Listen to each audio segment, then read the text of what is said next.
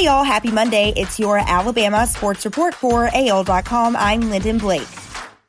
Dallas cornerback Trevon Diggs made a record tying interception that turned up the excitement in the closing minutes of Sunday's game against the Patriots, which the Cowboys did win 35 to 29 in overtime.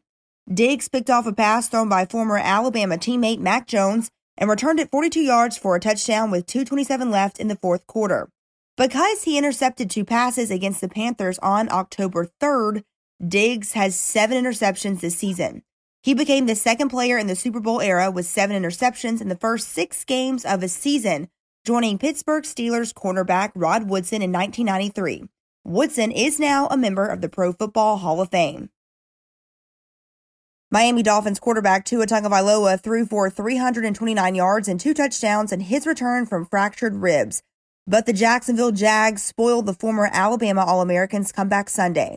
Signed off the Jacksonville practice squad on Saturday, Matthew Wright made a 54 yard field goal with 3.40 to play and kicked a 53 yard field goal on the game's final snap to lift the Jags to a 23 20 victory at Tottenham Hotspur Stadium in London. Tua said this Sunday, I'm not 100%, but I was 100% ready to be out there today. He added, That's all I can tell you, and I would never have put myself in position to go out and play if I knew I'd be in a position where I'd hurt myself. Alabama's time outside the top four of the coaches poll lasted only one week.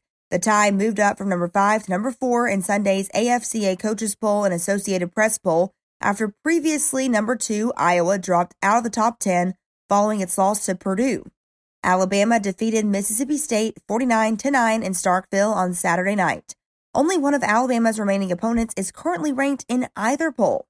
Auburn is number 22 in the coaches poll and number 19 in the AP poll. Arkansas dropped out of the polls this week. Less than two years removed from winning a national championship, Ed Orgeron's time as LSU's head coach has an expiration date. As Sports Illustrated first reported Sunday, LSU and Orgeron have reached an agreement to make the 2021 season Coach O's last as the Tigers head coach. It marks a stunning downfall for Orgeron, who guided LSU to a national championship on January 13, 2020. The news comes a day after LSU upset Florida in the Tigers' best win of the season, though SI said the discussions began after last week's loss to Kentucky. He is expected to coach out the remainder of the season. That's your Alabama sports report for AL.com. I'm Lyndon Blake.